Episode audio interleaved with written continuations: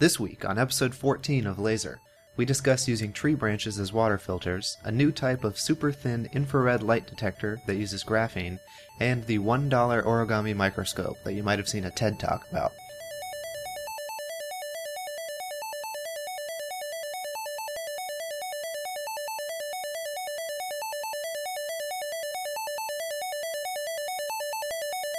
Hey, is this microphone working? Yeah, that looks pretty good. What do you think? I see the bumps. Can't hear me. Should I move closer? Maybe. That would be better. Yeah. Well, I guess we'll have to move to the corner when Alex comes here, but. Alright.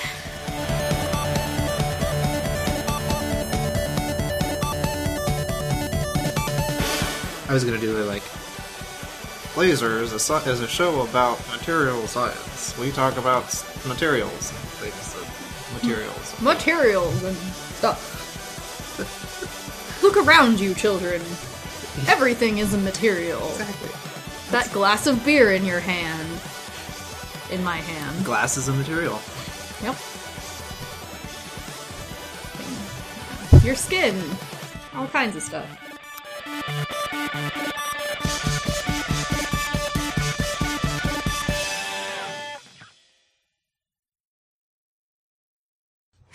Hi everyone, welcome to Let's Agree Science and Engineering are Rad. I'm Cameron Kopis. I'm a graduate student at Arizona State studying uh, the decoherence problem in quantum computing.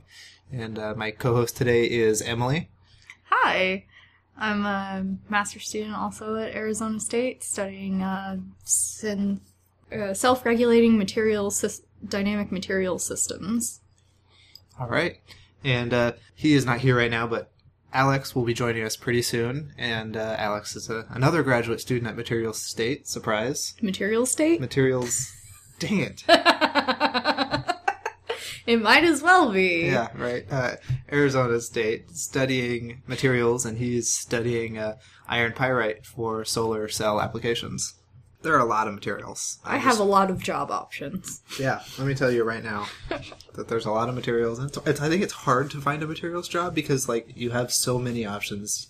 You don't even know you could apply for this. Yeah, or they don't. Sometimes um, employers don't realize that you would qualify for it until they get you, they get to sit down with you and ask you about the things that you've learned, and you realize, oh, you do have an engineering degree, so you still understand statics and dynamic materials and Yeah. I think so often they're looking for an electrical engineer, so they're not going to hire you, even though I've been studying semiconductors for five years, or and superconductors, and exactly. or somebody studying composites is They're not looking a for a polymer chemist, but they won't hire me, even though I've been making polymers for two two years.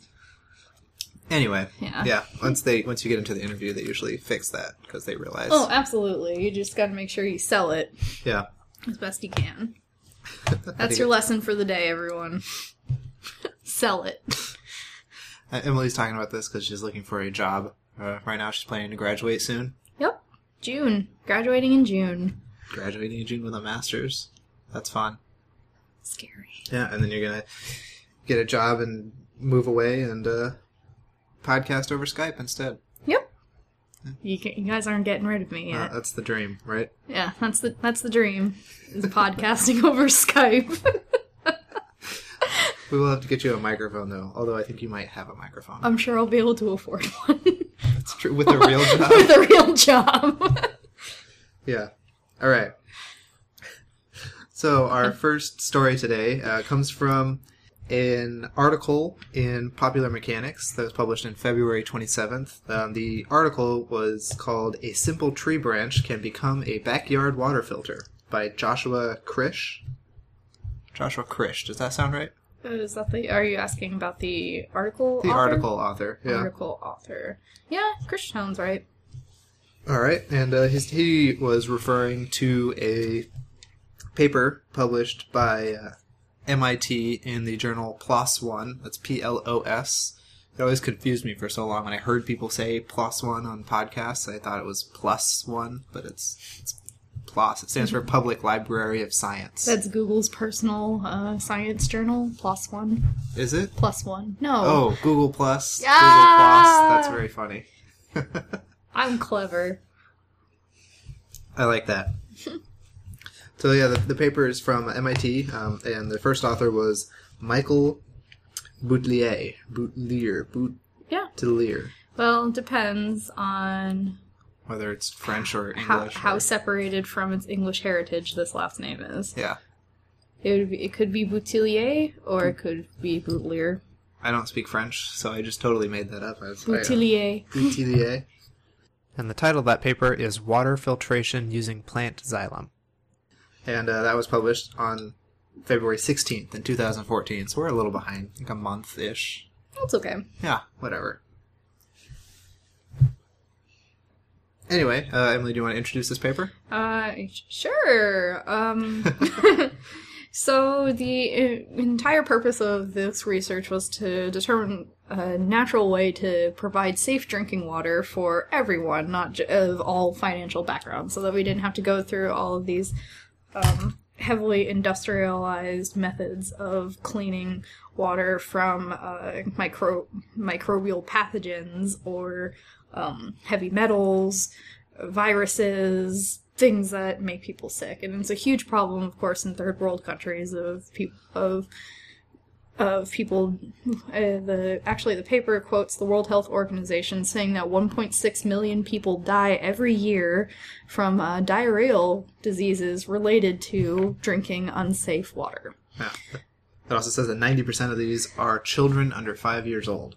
So it's killing mostly kids. Yeah. That's, that kind of sucks. It's a really horrible problem. So this group uh, found so a novel way to cr- to set up a natural filtration system using materials in their own backyard.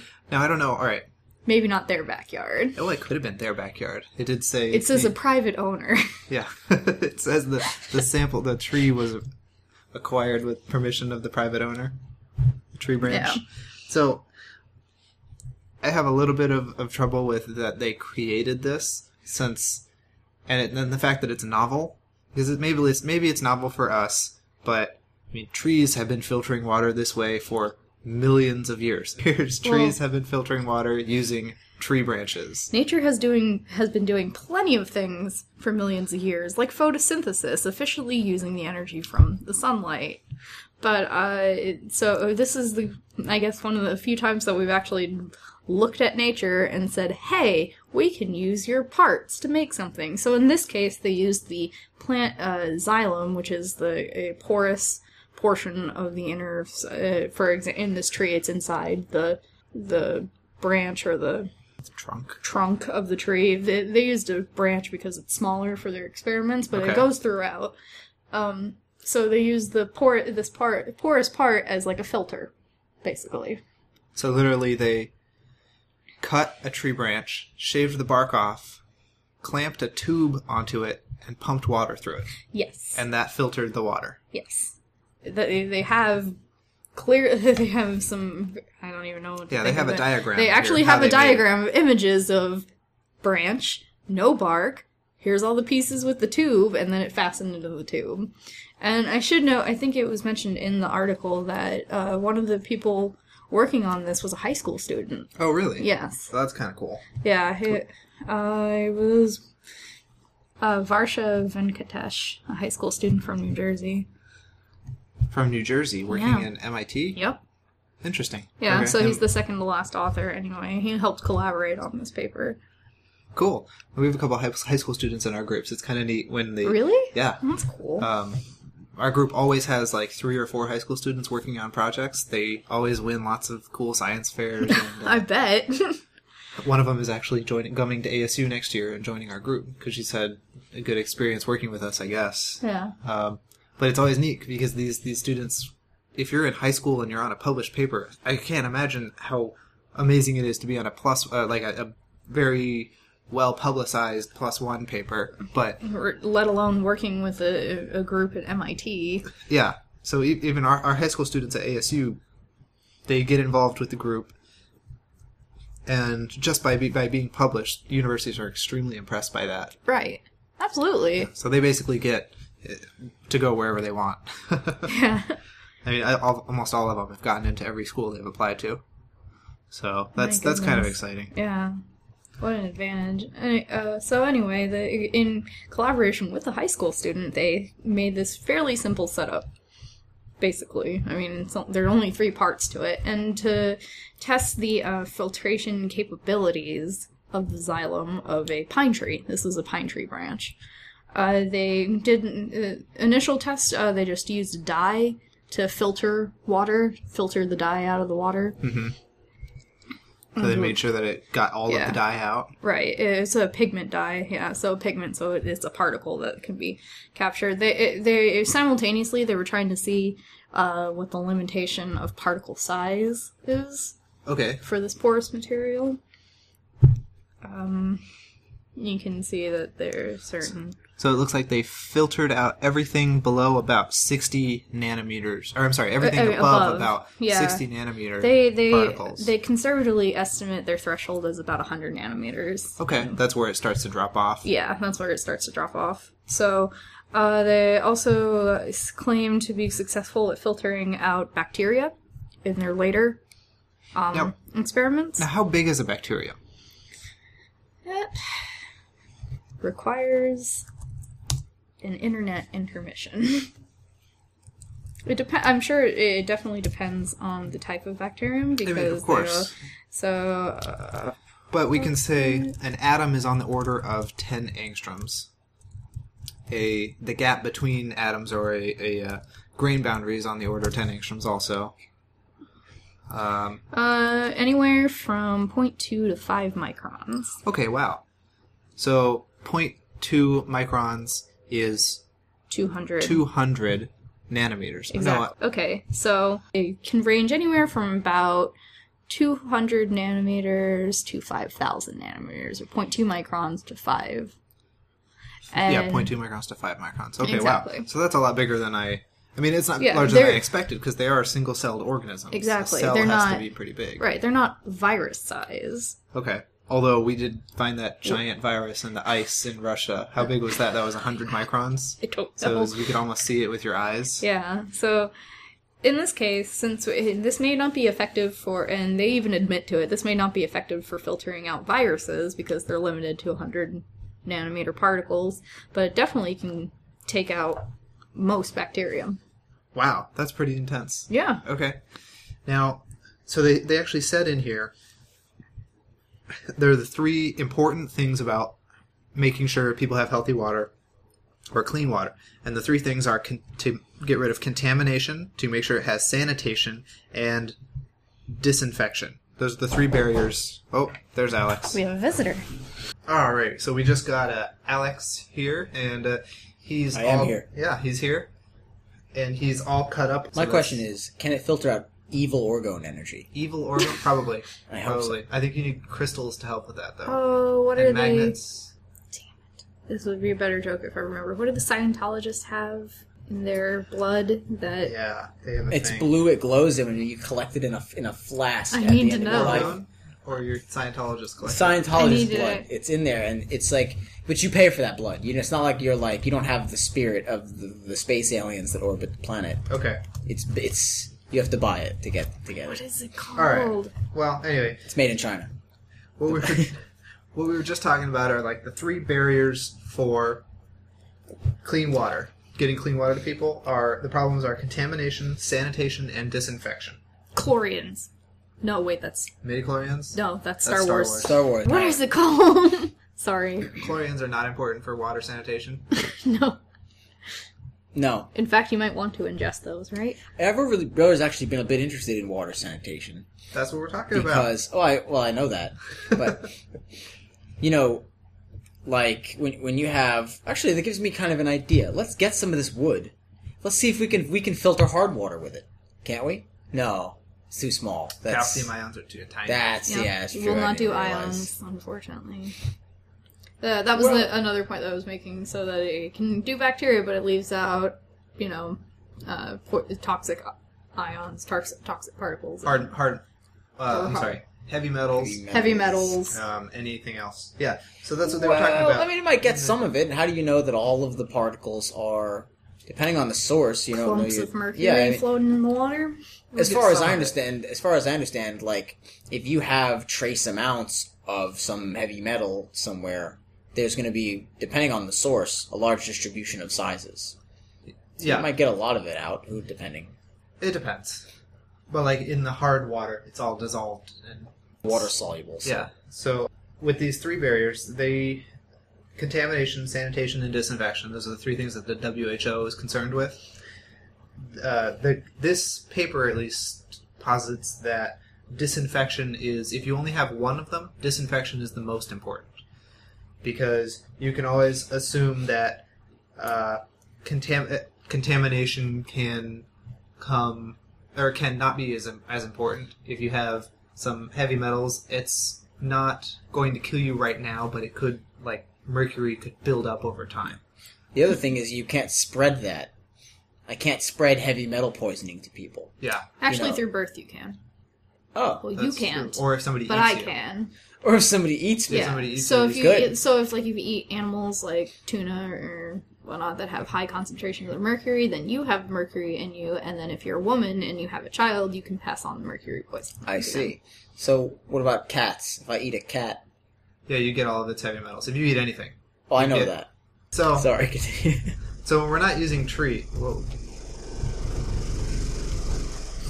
Some, uh, happens when airplanes fly over sometimes. oh, that's cool. The windows aren't really like locked in there very well. it's just the resonant frequency. That's Yeah. really Safe. all it is. Airplanes and helicopters do that, and so it's it's just like the resonant frequency. Uh, it's got to be a helicopter, not an airplane. Anyway, so let's get through this plant thing. Yeah. So when they're talking about when disinfection is the most important, and this can uh, this xylem filter really helps with that because it, it filters out most of the bacteria. Um, it doesn't sanitize it because it doesn't kill everything, but it does filter out most of the stuff that's that's going to make you sick. And since the uh, that's what kills most of the people, this is what this could actually be very very useful. Um, current technologies we use for disinfection are ultraviolet light, uh, pasteurization, boiling, ozone, and chlorine. And those are all very expensive. Um, chlorine is useful for like large scales, like big cities, but it's not really useful on a small scale because getting chlorine is expensive for something like a, a village in a, a third world country. Right. A small area is not not able to get a lot of chlorine. So, you know, it might be might be interesting to think about does something like this help a large scale setting like a city? Because in something like a city, you, how much wood are you going to go through by doing this? Yeah, I don't, I don't think that this is very useful on a large scale. yeah. I think this really is where this is really going to help is the people who can't afford anything, who don't have any sort of infrastructure to help them. Um, so, as a small village or somebody, maybe somebody camping, even And I don't know. I do wonder, like, how long how long can you use that piece of branch as your filter? That's true. And where do you get the filter from? They they used sapwood because that's common in the United States, but if you're in Africa, how many pine trees are there?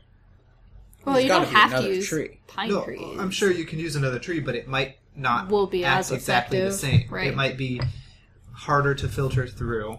the um, the amount of xylem in a plant is not uniform across species. Yeah, the, and the xylem is the part that they're using that it actually filters it out. So it could be a tree with a lot more bark or something. Might we be able to synthesize a xylem Maybe. like structure? Maybe, but then at that, we're, we're almost like, why not just synthesize a water filter?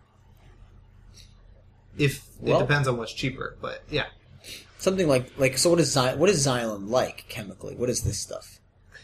If you explain to a person I has don't know no what it is real chemical, chemically, but it's the part of the tree that brings water from the roots to the leaves. So okay. I'm So sure it's it's, mostly inside- cellulose based. Yeah, it's it's got to be cellulose. So what based, causes like- the like at least- filtration? Is it is it chemical or is it physical? Physical. Capillary action. Yeah, capillary action. It's a lot of very small tubes that all of the water goes through, and the bigger stuff can't fit. That sounds like it would be a cheap thing to make to me. Very cheap. I mean, you literally go outside and cut piece of tree. No, I mean, I mean, in a lab. I mean, oh, in a lab. it's Jeez, it's just okay. a cellulose structure. If you can figure out how to make that cellulose structure, you might have an effective filter that's really cheap. maybe if you can emulate it. Yeah. Yeah. Well, we're taking that class.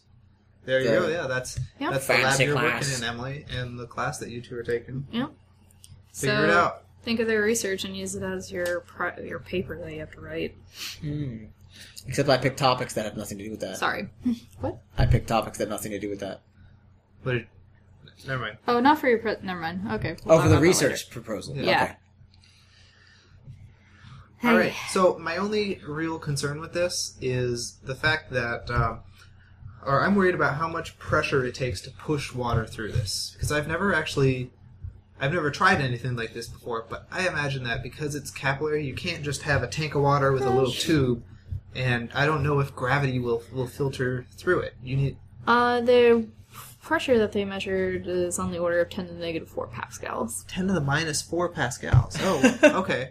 so, the, so the pressure, I apparently I didn't read the paper very well. Um, pressure is not as high as, as I would expect For their water flux. for the anyway. water. So, so maybe it's something that's very slow, but it happens Right. common. You can probably do something like gravity. So, so I have a question about this pressure. This is the pressure that we're pushing on it from one side, or that's the pressure that you get out. Pressure that you're pushing And how? But how fast does it come out on the other side? probably drips. So Probably it drips probably there. it takes a long time. It's not an immediate. I'm sure it's not an immediate filter. Hmm. Um, so it isn't something that you could would really be useful for filtering a lot of water for a big city or something. I see. All right, Emily, do you have uh, much else to say about this? No, I think I, we pretty much got the, the gist of it for everybody, you know.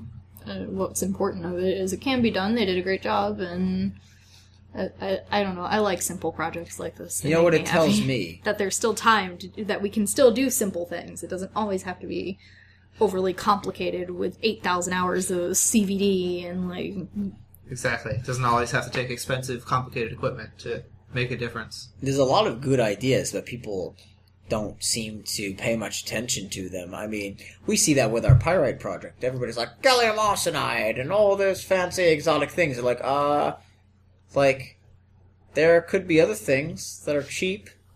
You know, maybe we should focus on that. You know, but a lot of people don't pay attention to it. Yeah, yeah. It's hard to get people to listen. All right. Well, since we are, uh, you guys think of a transition to go to infrared contacts? A variety of mouth trumpet sounds.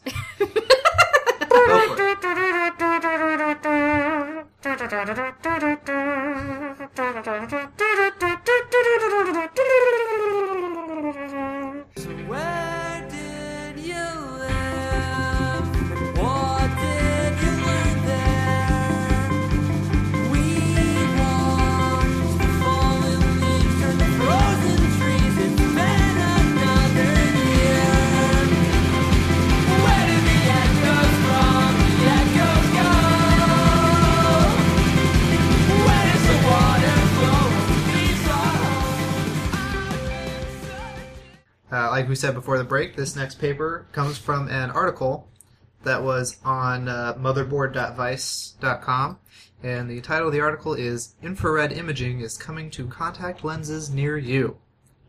The uh, author is Michael Brine, and it was published on March 16th of 2014.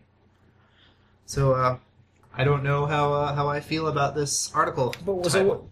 it? I mean, this title, the article title doesn't tell me what's going on. I have no. It's like the title of a movie or a preview that just tells me I don't know whether or not I want to see this movie. Well, that's the problem with science news. It's always sensationalized, and they have a title that is you, that the writer, that the journalist came up with on their own to keep it make it interesting for somebody to come look at it. But typically, it doesn't really have much to do with what the actual research is about. Now, I don't want to. I don't want to hit a motherboard though. No. They're usually really good, but they're science journalism. Um, I mean, I mean, I wasn't talking about them specifically. I've seen it in other places. You know, you have to be careful when you see it in the news. Like, how much are they just reaching to, you know, is pizza gonna cure cancer? That happens all the time. I feel Yeah. like getting a pizza now. So this article headline is is I don't think it's very uh, very good. no. Um, the article isn't isn't bad on its own, but I think it, it, it starts off with a bad premise, and I think that actually might be the author's fault because there are some quotes in the the the author, not the article author, the author of the paper that he's referencing. Uh, I guess I didn't say the paper is called uh, "Graphene Photodetectors with Ultra Broadband and High Responsivity at Room Temperature." That was published in Nature Nanotechnology by uh, the first author was uh, Chang Hua Liu from University of Michigan. And it was actually published on the same day, so they must have been talking to this uh, article author ahead of time for him to have enough time to write it. Um, but the, the author actually made a, a strange quote that said something about you'd be able to miniaturize these into something as small as a contact lens. And while, yes, that's true, it doesn't operate the same way. Um, so I guess the, the whole the big thing about this discovery is yes, it is important and it is kind of amazing. It's a novel type of photodetector, or a new type of photodetector. It's it's not the same type of detector that we use right now. So usually for in- detecting things like infrared light, we use something called a transition edge detector, where hmm. you have a superconductor that's at its superconducting temperature and then when it, a little bit of light hits it, it doesn't go superconducting. It's, it stops being superconducting because it's so close to that transition temperature that you can easily measure a big change in resistance very quickly. And then you know, okay, a light photon of this much energy hit it, hit it because the resistance went up to this this much or this amount and it took this much time to come back down. But this one is actually a room temperature infrared detector that works using graphene and um, I think we should get into that later. But it doesn't actually just change infrared light into visible light; it detects it electrically. Huh. Um, So now, you know, this is a this is a. I know you both of us know a lot of solid state physics. yeah, So there's a million things coming to my head as I'm listening to you say this. And the first thing is, how does light stop something from being superconducting? okay. The way light stops something is, is that every photon has a for a normal uh, silic- or a uh, transition edge detector. Every photon has a certain amount of energy, Okay. and temperature is basically just energy. Yeah. So a superconductor is superconducting at one temperature where the resistance is 0 Mhm. and that's an easily measurable property. And then at a temperature very, very slightly above that, it's not superconducting anymore, where it has a much larger resistance. Right. And it's a, that's the characteristic of a superconductor that it changes from resistive to not resistive very quickly at a certain temperature. I understand that, but my, I guess what my question is, let's say one photon comes in, and that photon, you know, interacts with a Cooper pair, and it's enough energy to break the Cooper pair because Yes. you have to break the Cooper pair in order for it to become, for them to become normal electrons. Yeah. So as far as I understand, there's an energy gap for that. Correct. Yes. So there's a set energy gap. It's Oh, not. no, I'm sorry. It's not totally superconducting. We're right on the edge. So we're in the middle. we're in, on the in the middle of the transition. Yeah. So the transition Wow. isn't inf- isn't infinitely small. That's There's a tight temperature control. It's a very tight temperature. That's a super control. tight temperature control. I'm interested in how they even do that.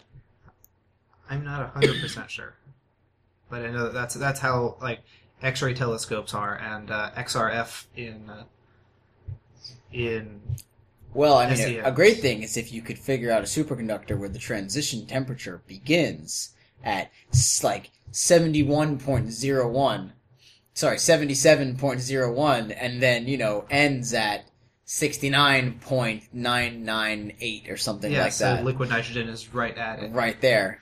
Yeah, I think they. I think it's not as hard because there are a lot of liquid nitrogen detectors that do this. So it's, I think it's not as hard as as we think it is. We probably just have don't understand it enough. So where does the broadband spectrum sensitivity come from then? Because that that means that you know you have one detector. Am I right? That you have you have one you have detector. lots of different detectors. You have lots of different. Yeah. Okay. It's not that you have, or, you know, it's not that a single detector is a larger range. No. Perhaps I'm misunderstanding Maybe- what maybe yes, broadband because- means. Okay. Well, that this is that's the old technology that we've been talking about. This new technology uses is broadband, and the way it works is uh, it has two layers of graphene. and we've talked about graphene before on the show. Graphene is a single atom layer thick structure of carbon. Right. So it's a sheet of carbon, and it is not very absorptive, absorbive, absorptive, Absorbative. absorbative, not very absorbative. Thank you. Absorbaceous. it does not absorb well. Yes. Uh, so when light goes through a single sheet of graphene, about 2.3% of its intensity is absorbed. Almost ever. That's that's actually a way that they actually measure how many layers of graphene thick you have a structure.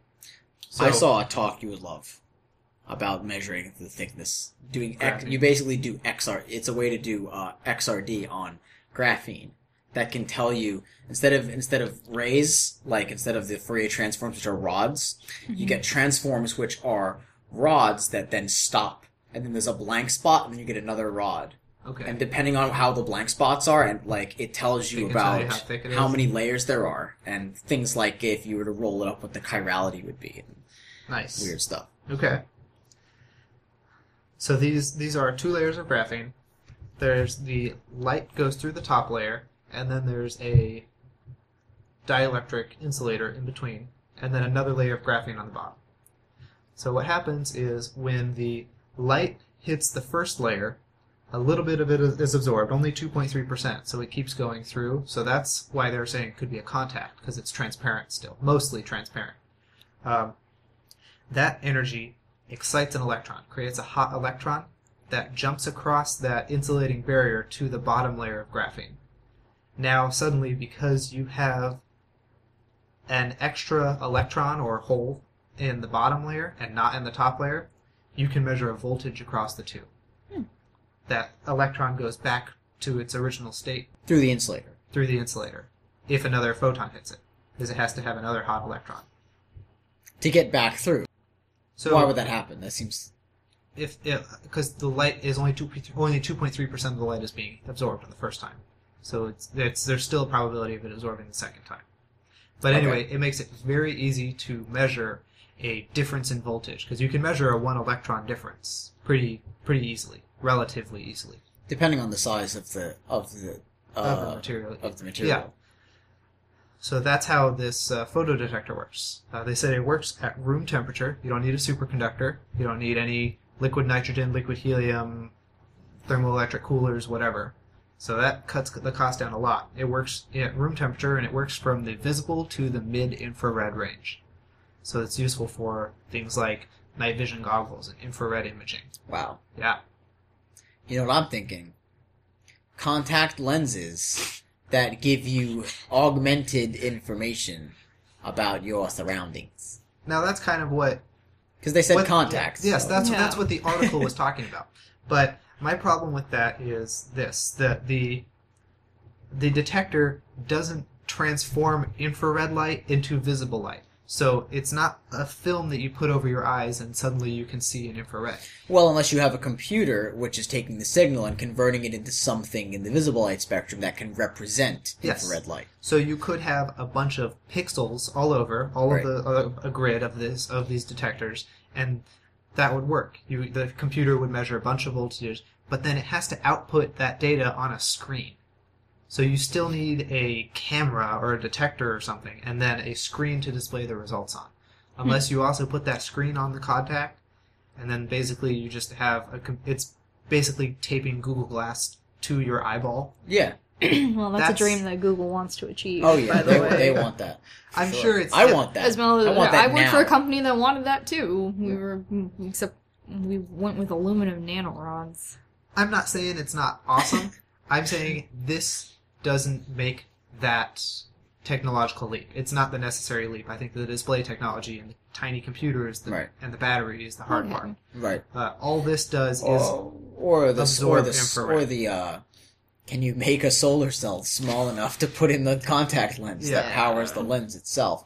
And then the other thing about that is if you can't house that all that processing in the lens itself, can you make a wireless transmitter that goes inside the contact lens that's so that is so small that you can't see it that can communicate with a computer worn elsewhere on the body? yeah, and then you still have to have power on both sides unless you can transmit power, Right. and then you get into lots of nasty stuff. Yeah. So All right. anyway, this is so yeah. What else? What I want to point out is that it's really great. This is a new way to detect infrared light, and it's really useful because we use infrared detection for a lot of uh, scientific things. You can use it for measuring heat. I know it has a lot of military applications too, but uh, infrared is basically you can see in the dark. Yep. If yeah, you can, you can help it helps see heat, and you can sh- shine an infrared light and it won't disturb animals. So it'd be useful for things like that. Things like observing animals at night. And cyborgs and robots and androids and Yeah, things that great for around. the Terminator and Yeah. robots and all those. Because they don't even need an eye. They don't. Put the stuff on. They They put just have stuff this on them. detector. Why do we need eyes? We have eyes because they're because they're like squishy, advanced, developed things to do that stuff. But You didn't watch Cosmos yet, did you? I haven't watched Cosmos. I only watched the first episode. You gotta watch the second episode. It talks about eyes. Oh my god. Eyes are weird. Eyes are super weird, So- but he talks about how they evolved. It's pretty neat. Oh, I can't wait. I think I it's think- just bizarre that I got this like strange gelatinous sphere that happens to be a lens. Yeah, Wow. it's amazing. Uh, the eye is often used by I love Uh, nature. anti-evolution people to say, or creationists to say that uh, the eye is impossible to come by evolution. God had to make it. And that's, I mean, it's, it's not true, but How, okay. do they know anything about the eyes of mollusks? I don't Mollusks think have they do. super interesting eyes. It's that's not the point though. yeah. All right, Anyway, so what do you guys, you guys should watch Cosmos, but All right. all right. everyone should watch Cosmos. yeah, it was the first episode was kind of So this is Ne- so Neil deGrasse Tyson's got I a TV liked show. yeah, That's what's it's going a TV on show. here. Good. He has a podcast too. I like his podcast. Are we indoctrinating people with science? I hope so. Me Good. too. Maybe I don't know. No. All right. I mean, it shouldn't. It shouldn't be a doctrine. It should be. I understand. It is. What It is a doctrine? ex- no, I do don't mean it people is a doctrine. I mean it is. Science is. Yeah. But when people say indoctrinating, what they generally they don't know what that word doctrine really means in biblical terms. So what they think it means is, hey, uh, you mean you're raising someone with ideas? That's literally what indoctrination means to most people, I think. I think it's all right. I looked up the definition. It says it's a codification of beliefs or a body of teaching or instructions, taught principles or positions as the body of teachings in a branch of knowledge or a belief system.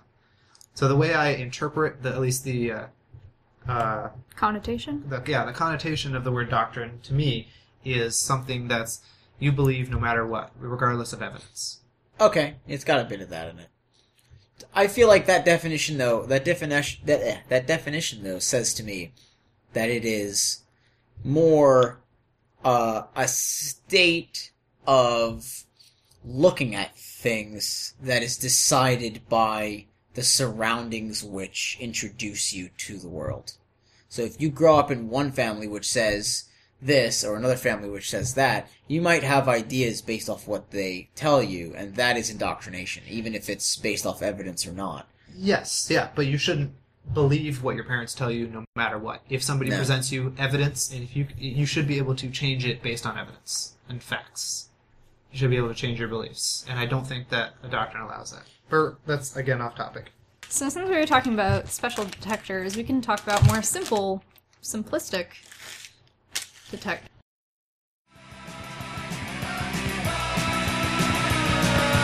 We are scientists in our lab, looking through the microscope. The little glass sides, they never lie. How can this small mind cope? I've never seen anything like it before. This amoeba's got a mind of its own. But don't turn your back to stupid science world. This is reaching for the telephone.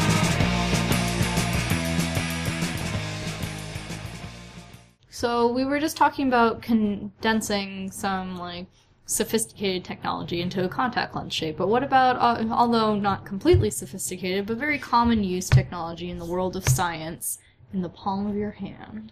So our, our next story comes from the MIT Technology Review, and uh, this is the section from of emerging technology from the arXiv.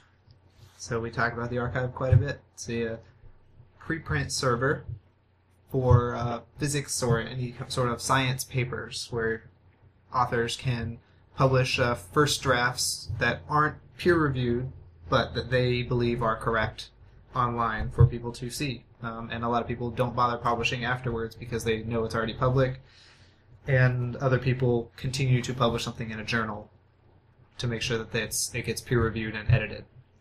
Um, so this is the, the title of this article is the one dollar origami microscope, and uh, what happened is some researchers from Stanford University, uh, Manu Prakash, have developed a low-cost microscope made from folded paper and a lens and a few other really cheap pieces. So it's uh, a way for people to make a microscope at home, or they, they specifically talk about using a microscope in a third world country or somewhere where they might not have the funds to get a really nice microscope. For and the total cost of all of the components is about ninety seven cents. Well, that's that's kind of really cool. Um, and they call it the Foldoscope. Foldoscope. Yeah. Fold scope. Foldoscope. So we'll have a link to the arXiv paper. It has the page that you can print out to actually fold the microscope, and it has the bill of materials for buying the few extra parts that you need to build it. Uh, do, uh, Professor uh, Prakash also did a TED talk on this. Am I quiet? Too quiet? Anyway, um, Professor Prakash actually did a TED talk on this project that was from 2012. Um, d- at the time, they claimed it was a 50 cent Oh, uh, origami microscope, so I'm not sure what changed, but I, I think it's the uh, no the LED edition. I think it was a simple optical microscope where they were doing infrared as well. It was okay. yeah. Infrared. It couldn't have done infrared because it maybe doesn't not have a because it doesn't have the. I don't um, I don't or But it- maybe at the anyway at the time they thought it would be cost about fifty cents, but anyway the talk is really good. If you'd like to listen to that after you listen to us, All right. Well, maybe we'll, we'll put a link to that on the website too. Um, what did the TED Talk say? Does it sound uh, it was basically the gist of what we're gonna say, okay? but it's nice to hear it from yeah, the the person who had the dream. It's nice to hear from Ted. from Ted. Yeah. So anyway, what this is is it's basically it's a paper framework that you print out, and then you add a small LED and a battery and a very tiny round lens um, to the the paper. You cut up the paper, and then it's three layers stacked on top of each other with some folded parts that go in between and you you move it you bring it into focus by moving your fingers back and forth like inside and outside to decrease or increase the distance between the lens which is where your eye will be and the sample which is on the bottom Right. um, they were talking about the, the most useful things that this will be uh, good for is schools universities and especially uh, medical things in third world countries. Yeah. Um, they can easily, even though it's it's so cheap, you can see common bacteria and parasites using this microscope. So in a hospital that might not have any money, they might be able to afford a lot, bunch of these microscopes, and they're basically disposable. So if they get contaminated with some sort of bacteria or parasite that you're looking at, you can just throw it away. Uh, maybe keep the lens, maybe not. It, I mean, it depends on on everything. But this is much much cheaper than a regular microscope with an objective lens and a secondary lens and all of the fancy metal, because those cost hundreds to thousands of dollars. It's also mobile. Yeah, and it's a lot smaller. I mean, you can basically fold it up and put it in your pocket. So that's I didn't even think of that. Yeah, it's not. You know, think of all the uh, high dollar microscopes sitting in your laboratory and how they have to be like, yeah, how much they weigh and the metals that they're all composed of. Imagine having just a microscope in your back pocket, the way that you would carry a magnifying lens when you were a kid. You know, Yeah. you know what I'd really like is to 3D print a microscope. You just buy the lens parts, and you 3D print all the rest of the parts. That might be good, but you have to have a 3D printer. That's just true. The the other like they talk about this, the manufacturing process for a piece of paper that's like stamped and printed is so much less than even a, even a 3D printer. Yeah. Uh, yes, that would that's much cheaper than a regular microscope, and you could feasibly do that. And now I kind of want a 3D print a microscope. we should look into see if we can find parts for a 3D for a microscope on Thingiverse yeah, that would fit certain lenses. I, I think that would work great. Uh, that'd be really interesting. So what do we have to say about this? Uh, other than that, that you know they were able to make it, and um, well, this is that. That's okay. So that's a really cool thing. Uh, yeah. If you want to see it in action, you can watch the TED Talk. He actually uh, demonstrates how it does work as a microscope in the video. That's pretty cool. Yeah, so Um, you can see it firsthand. You can also watch him jump up and down on it to prove that it's durable. Oh, it uh to make sure that it's universal for all using like all standard optical microscopy. You know, it, it takes a microscope slide. okay. It, yeah, so I mean, they didn't deviate from the norm there. You don't have to have a special uh, Sample holder. sample holder for anything. It's just it's just a standard microscope slide can go right inside of it. That's pretty amazing. Um, I mean, if you can see cells and bacteria, and that's. I mean, Yeah, I kinda, it's a good way wanna, to quickly diagnose what type of uh, bacteria-related diseases. Yeah. I mean, I've got a cheap microscope at home, and then we have nicer microscopes in the lab. But I kind of want to build one just to see how it works. Yeah. Uh, just to have some experience with it and to say. Um, they talk a little bit about decreasing the cost of manufacturing even more because you're with the paper process you're able to use real, uh, real to, or roll to roll processing Mhm. which is kind of a buzzword in the uh, printed solar cell organic solar cell arena where everybody wants to be able to print roll to roll which is basically just print big long sheets of these things and then it's very cheap to roll it transport it cut it up wherever you want and uh, You've heard of um, what's it called? Uh, it's type of ceramics processing. It's called uh, like um, uh, what's it called? It has a specific name that I can't remember. Basically, what it is is you have this ceramic mix, this unfired mix, or what's called a green, a green ceramic, Oh, a green body. and then it's it gets basically squeezed by these rolls into a uniform sheet that gets passed down a uh, you know a conveyor belt and goes through a firing process. However, Oh. you can just buy it unfired between two like like you know plastic tapes, interesting and you can take it out and cut it into pieces however you want, or like sh- you know shape it or something like that, and then fire it. Uh, is it would the process be called calendering? Because calendering is That's a for process you use for metals and polymers to roll it real thin. I don't know if it's called calendering. Okay. I don't think it is. So it'd be almost like just purchasing clay before you put it in a kiln. pretty much. It's like purchasing a sheet of clay. Pretty much, except that you can buy more advanced ceramics this way. Right. Well, that's you kinda can cool. buy things like you know, like silicon carbide. yeah, TIO or something like that, titanium, or aluminum oxide, know, that kind of stuff. yeah, titanium aluminum oxides, or you can even probably buy zirconium oxide. Cool. Which is funky because you could fire it, and uh, if we if we want to make actually make a crystal out of it, we have to fire it very really, hot, really, really hot. super super hot, make. An amorphous ceramic is cool. Yeah, Uh, I don't think you can actually recrystallize aluminum oxide. We were talking about that in the group today, in the meeting today. yeah, but you have to be able to crystallize it. But you can't begin with. recrystallize it, so you can't like make it from amorphous. You have to grow it as a crystal. Anyway, I see. There's no phase transition from amorphous to crystalline. Like there's some materials, there might be with a modifier. maybe with a seed or something. like a, but, a- this stabilizer element that it's doped with might allow it to crystallize, yeah. like yttrium or something like that. Yttrium does that commonly. Yeah. A lot like the zirconium oxide, they use yttrium to uh, yttrium oxide, I believe, actually to uh, assist in crystallization and to stabilize it. Okay, well, uh, I guess this was a really short episode today. Um, thank you for listening, and I want to thank Alex and Emily for joining me as my co-hosts. we were efficient today. yeah, not really, because we took an hour to record Oh. probably thirty minutes of content. I'm sorry.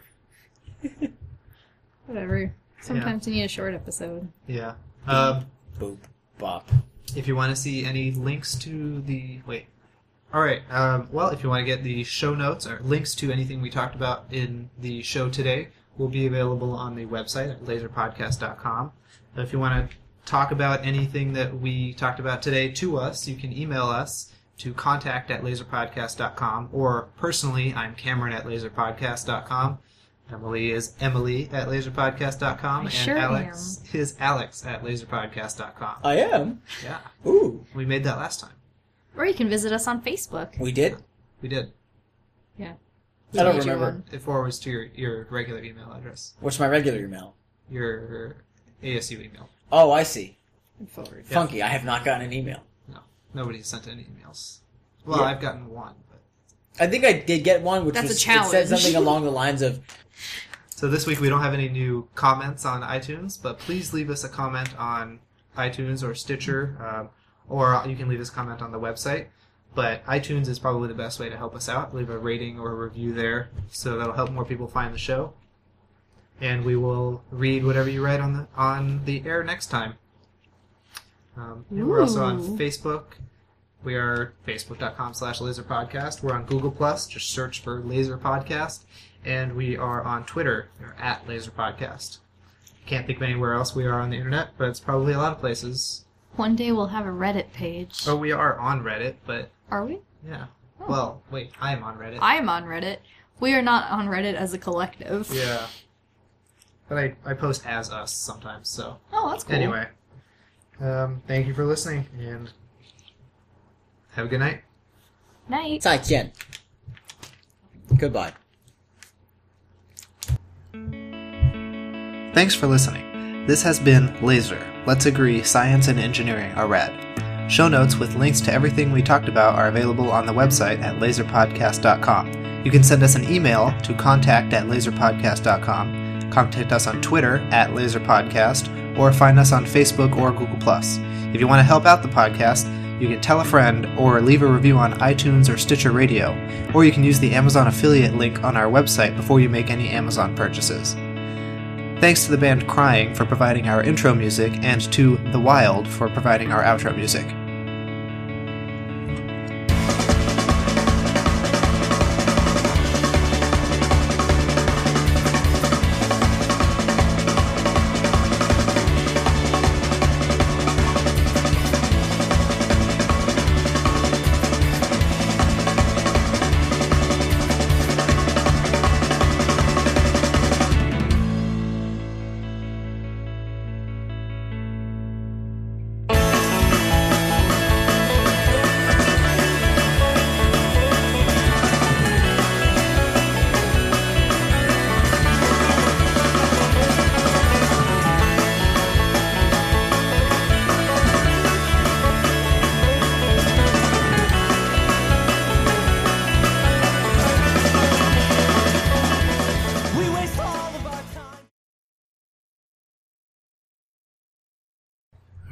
Hi, everyone. Welcome to Laser. Wait, we don't call it Laser anymore. anymore. You don't? No, we call it the full name. When did that change? Uh, like five episodes ago. Yeah.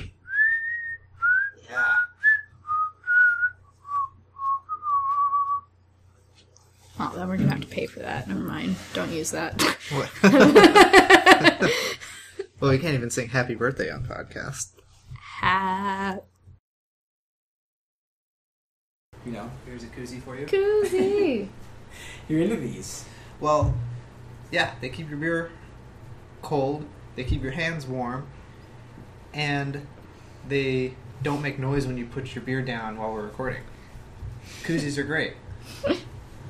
Okay. what a fabulous specimen of materials engineering, boys Yeah, and girls. I am all about the koozie.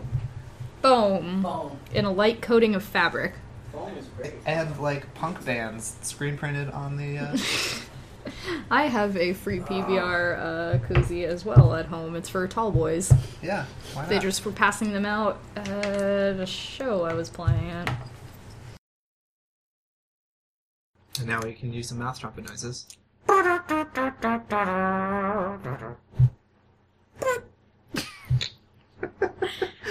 Want to hear a Pretty trombone? jazz- Yeah, I want to hear a trombone. How much time have you spent? Perfecting those sounds.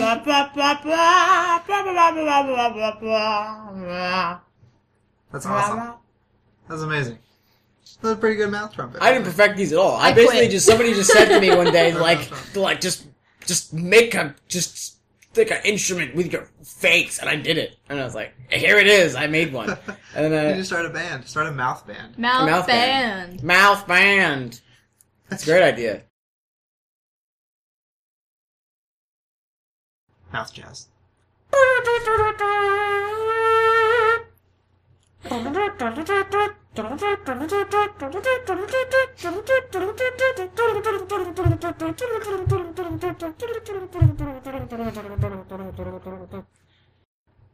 You don't have to bother with transition music this time. Ah. Just do that. yeah, I'm gonna leave Alex's mouth jazz in there. All right. Mouth jazz. Mouth jazz.